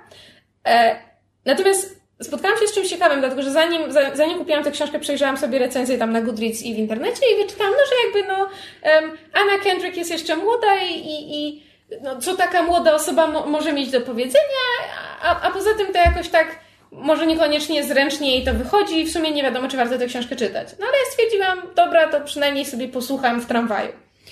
I książkę czyta autorkę, czytają Anna Kendrick i wydaje mi się, że tutaj mamy do czynienia z, z czymś bardzo specyficznym, to znaczy z różnicą w formacie, dlatego że ponieważ to jest książka um, złożona właśnie z autobiograficznych esejów, które jakby to nie jest, to nie jest fikcja, to jest po prostu Anna Kendrick mówi nam, co myśli, co czuje i co przeszła. W związku z tym to jest napisane tak, jak ona mówi. I moim zdaniem na papierze to nie działa. I dlatego jakby, znaczy być może dlatego część recenzji e, książki właśnie jakby mówiła, że, że no, książka się czyta dziwnie, albo że pewne rzeczy są dziwnie ujęte, że, że, że jest nieśmieszna, co jest o tyle dziwne, że Anna Kendrick właśnie w wywiadach wypada na bardzo taką jakby um, błyskotliwą i, i, i, i, i ciętą jakby sarkastycznie e, usposobioną osobę. A, a ja właśnie słuchałam jakby książki czytanej przez autorkę i masz po prostu wrażenie, że Anna Kendrick do ciebie mówi i tak jakbyś po prostu słuchał, wiesz, nowo poznanej osoby, która ci opowiada o swoim życiu i wypada to strasznie sympatycznie. To znaczy, jeżeli ktoś nie lubi Anny Kendrick, to będzie się tylko i wyłącznie wkurzał, ale jeżeli ktoś ją lubi e, i właśnie ten specyficzny, e, ona ma bardzo specyficzny jakby, nie wiem, styl bycia czy charakter, który w wywiadach z nią widać, też w niektórych rolach e, wychodzi, I to słychać w jej książce. W związku z tym, jeżeli ktoś właśnie chciałby um, przekonać się w pewnym sensie, jaka, jaka prawdopodobnie jest w, w prawdziwym życiu Anna Kendrick, to, to myślę, że warto tej książki posłuchać, bo jest właśnie um, jest, jest bardzo szczera i momentami jest um, e, właśnie bardzo zabawna i takie self-deprecating. Nie wiem, jak to jest po polsku. Niesamoświadoma. Niekrytyczna wobec siebie nie traktujące się poważnie, ale jeszcze mocniej, bo tak. to angielskie to jest takie, że jakby sam, no sama się z siebie śmieje. Tak. E, I, I wypada to bardzo, jakby bardzo tak um, prawdziwie i, i, i wypada, e, Anna Kendrick wypada tak bardzo sympatycznie i, i relatable. I strasznie, strasznie fajnie mi się tego słuchało i wydaje mi się, że będę do tego wracać. To znaczy właśnie takie, wiesz, na zasadzie, kiedy, kiedy gada, ci, gada do ciebie ktoś, kogo lubisz słuchać, i, bo, bo mówi do ciebie dowcipnie i, z, i z, właśnie z takim z takim biglem. um, to, to po prostu fajnie, fajnie się tego słucha i fajnie jest właśnie spędzać, spędzać z tym czas. W związku z tym e, bardzo, e, bardzo polecam, właśnie w formie audiobooka. Można ćwiczyć angielski.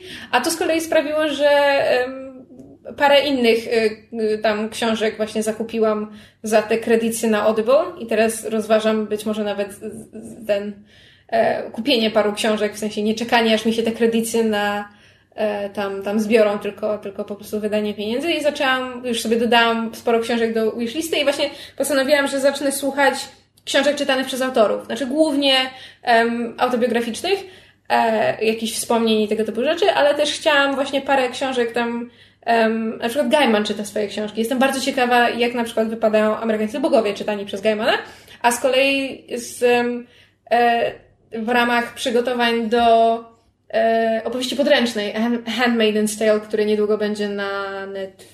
Hulu. Hulu. Przepraszam, na Hulu. E, do obejrzenia to sobie zakupiłam um, właśnie opowieść podręcznej czytaną przez Claire Danes. Też jestem bardzo ciekawa, jak wypadnie. W każdym razie postanowiłam, um, oprócz tego, że bardzo dużo czytam, bo zawsze coś czytam albo na telefonie, albo w toalecie, albo w autobusie, to jeszcze postanowiłam, że w międzyczasie, w trakcie, nie wiem, sprzątania domu, to oprócz słuchania podcastów, to będę też przesłuchiwać właśnie książki czytane przez autorów, żeby zobaczyć właśnie, jaka jest różnica między, między fikcją, a, a na przykład autobiografią czytaną przez autora. Wydaje mi się, że to jest ciekawe, Ciekawe z tego mogą być efekty, wnioski. No. A jutro, nie jutro, pojutrze idziemy na Fast and, nie, fa, nie Fast and Furious, Furious 8. Fate, Fate of the Furious. Tak jest tytuł? Tak. Fate of the Furious. Czy to jest zapisane jako F i ósemka? Na szczęście nie. Na szczęście nie, ale było blisko. Ale, ale to jest ósma część, prawda? Tak. Tak. To nie mogę uwierzyć, że tego nie zrobili. Prawda? No. Takie marnotrawstwo. Eee, tak, w każdym razie pojutrze idziemy na Fate of the Furious, więc będziemy, będziemy recenzować w podcaście w następnym tygodniu. To, jest. to w ramach zapowiedzi. No, a w tym tygodniu to już koniec.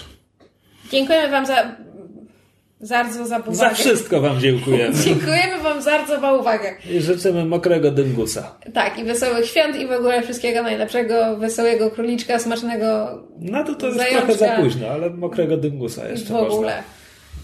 Przestań nie gasić, ja tu próbuję być miła. Życzymy Wam wstecz udanych świąt. Tak. Retroaktywnie dobrych świąt. Dokładnie. E, dzięki za uwagę. Jak zwykle możecie się z nami kontaktować na różnych social media.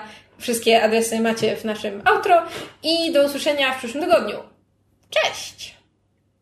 Pa, pa. Cześć!